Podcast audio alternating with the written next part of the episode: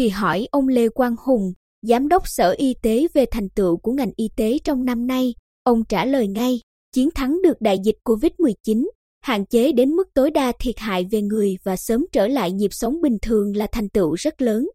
Hồi tưởng về giai đoạn cả tỉnh chung tay phòng chống dịch COVID-19, ông Lê Quang Hùng chia sẻ, chúng ta đang sống trong giai đoạn dịch COVID-19 đã được kiểm soát tốt nên cảm thấy COVID-19 như đã qua lâu, nhưng thực ra mới giữa đầu năm 2022 chúng ta vẫn còn phải đối mặt với số ca mắc tăng cao. Rất may nhờ kịp thời triển khai các biện pháp phòng chống, điều trị phù hợp, sáng tạo, linh động, chúng ta kiểm soát dịch hiệu quả.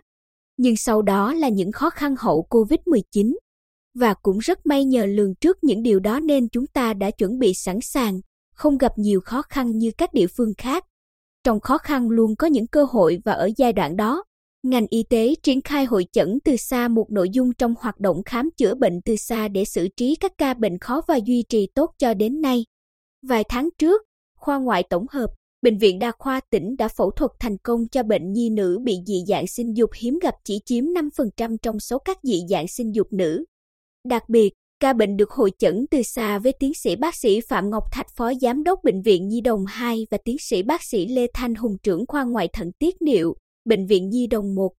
Các bác sĩ ở thành phố Hồ Chí Minh đã hỗ trợ, tư vấn chính xác để các bác sĩ ở Bình Định xử lý thành công trường hợp này. Trò chuyện với chúng tôi nhiều lần, ông Lê Quang Hùng nhấn mạnh tầm quan trọng của chuyển đổi số. Theo ông, chuyển đổi số là một trong những nhiệm vụ quan trọng của ngành y tế, trong đó có những hoạt động cụ thể như bệnh án điện tử, hồ sơ sức khỏe điện tử công dân, khám chữa bệnh từ xa và tỉnh Bình Định là một trong những địa phương chủ động, chuẩn bị tốt điều này. Trong nhiệm vụ khám chữa bệnh từ xa có nhiều hoạt động khác nhau. Các bệnh viện tuyến tỉnh đã tham gia hội chẩn với các bệnh viện trung ương như Bệnh viện Nhi Đồng 1, Bệnh viện Nhi Đồng 2, Bệnh viện Tư Dũ, Bệnh viện Chợ Rẫy, Bệnh viện Đại học Y Hà Nội để xử lý các ca bệnh nặng và học tập kinh nghiệm. Có những lần phải hội chẩn tận giường bệnh và đã cứu được các ca thập tử nhất sinh, Tháng 5 năm 2022, Bệnh viện Đa khoa tỉnh tổ chức hội nghị khoa học Nam Trung Bộ tiến bộ mới trong điều trị sỏi mật, sỏi tiết niệu bằng laser. Từ đó, với sự hỗ trợ của các chuyên gia của Bệnh viện Đại học Y Hà Nội, Bệnh viện Đa khoa tỉnh triển khai các kỹ thuật mới như tán sỏi thận qua da, tán sỏi thận ống mềm, tán sỏi mật qua da. Bác sĩ chuyên khoa 2 Hoàng Văn Khả, trưởng khoa ngoại tiết niệu Bệnh viện Đa khoa tỉnh, chia sẻ, khoa ngoại tiết niệu đã có 14 năm tuổi, hầu hết các kỹ thuật ít xâm lấn phát triển rất mạnh, làm thường quy. Kiến thức, kỹ thuật không ngừng đổi mới, trong điều kiện và khả năng của mình, chúng tôi luôn cố gắng học hỏi, cập nhật để đáp ứng nhu cầu điều trị, chăm sóc sức khỏe của nhân dân. Hơn nữa, tán sỏi mật qua da là phương pháp khó và Bệnh viện Đa khoa tỉnh Bình Định là bệnh viện tuyến tỉnh đầu tiên từ khu vực Nam Trung Bộ trở vào thực hiện kỹ thuật này. Bác sĩ chuyên khoa 2 Phạm Văn Phú, trưởng khoa ngoại tổng hợp Bệnh viện Đa khoa tỉnh, cho biết chúng tôi thấy kỹ thuật này hay nên đã chủ động đăng ký học tập và cử ekip ra Bệnh viện Đại học Y Hà Nội học tập. Cùng với đó, tại Bệnh viện Đa khoa tỉnh, chúng tôi chuẩn bị trang thiết bị, máy móc sẵn sàng để các chuyên gia có thể đến cầm tay chỉ việc ngay tại đây. Không chỉ tuyến tỉnh, cơ sở y tế tuyến huyện cũng tập trung đầu tư cập nhật tiến bộ kỹ thuật mới, Bác sĩ chuyên khoa 2 Bành Quang Khải, Phó Giám đốc Trung tâm Y tế thành phố Quy Nhơn, chia sẻ, chúng tôi rất coi trọng việc phát triển kỹ thuật mới. Điều này vừa có thể nâng cao năng lực, vừa tăng thêm uy tín và đặc biệt là nâng cao khả năng chăm sóc sức khỏe nhân dân. Năm 2022, Trung tâm Y tế thành phố Quy Nhơn triển khai các kỹ thuật mới ở lĩnh vực chấn thương chỉnh hình với sự hỗ trợ của máy Siam. Ngoài ra, Chúng tôi cũng đã triển khai các kỹ thuật mới chuyên sâu về nội soi tiêu hóa can thiệp.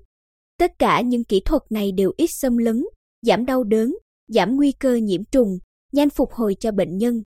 Mới đây, sau khi hoàn thành buổi tiêm vaccine phòng COVID-19 tại trường tiểu học số 1 Phước Thành xã Phước Thành, huyện Tuy Phước, ông Trương Văn Kỳ, Phó Giám đốc Trung tâm Y tế huyện Quy Phước, chia sẻ, đây là lần thứ sáu tôi đến đây để tổ chức tiêm mũi nhắc lại, tính hai lần tiêm mũi chính nữa là lần thứ 8. Và sẽ có lần sau nữa. Để bao phủ vaccine, dù là lúc dịch bệnh đã được kiểm soát nhưng có những ngày chúng tôi cũng phải tổ chức đến 9 điểm tiêm. Đại dịch COVID-19 cho thấy rõ tầm quan trọng của y tế cơ sở và những lỗ hổng của tuyến y tế này. Ủy ban Nhân dân tỉnh đã kịp thời ban hành đề án nâng cao năng lực hoạt động hệ thống y tế cơ sở giai đoạn 2022-2025. Đề án cùng chương trình phục hồi và phát triển kinh tế xã hội của Trung ương tập trung đầu tư cơ sở vật chất cho các trung tâm y tế, xây dựng mới và sửa chữa các trạm y tế trên các địa bàn ưu tiên, bổ sung trang thiết bị, phát triển nhân lực. Theo ông Lê Quang Hùng, y tế cơ sở có vai trò rất quan trọng, là tuyến đầu, rất gần dân, sẽ là nền tảng của hệ thống y tế. Đề án này được ban hành rất kịp thời, thể hiện sự quan tâm rất lớn của tỉnh đối với y tế cơ sở. Cùng với sự quan tâm của tỉnh, Bình Định còn là một trong năm địa phương được Bộ Y tế, chương trình phát triển Liên Hợp Quốc UNDP đầu tư trang thiết bị, phần mềm cho Sở Y tế và 15 trạm y tế để triển khai chương trình khám chữa bệnh từ xa. Đây là bước đệm để mô hình có thể triển khai trong toàn tỉnh.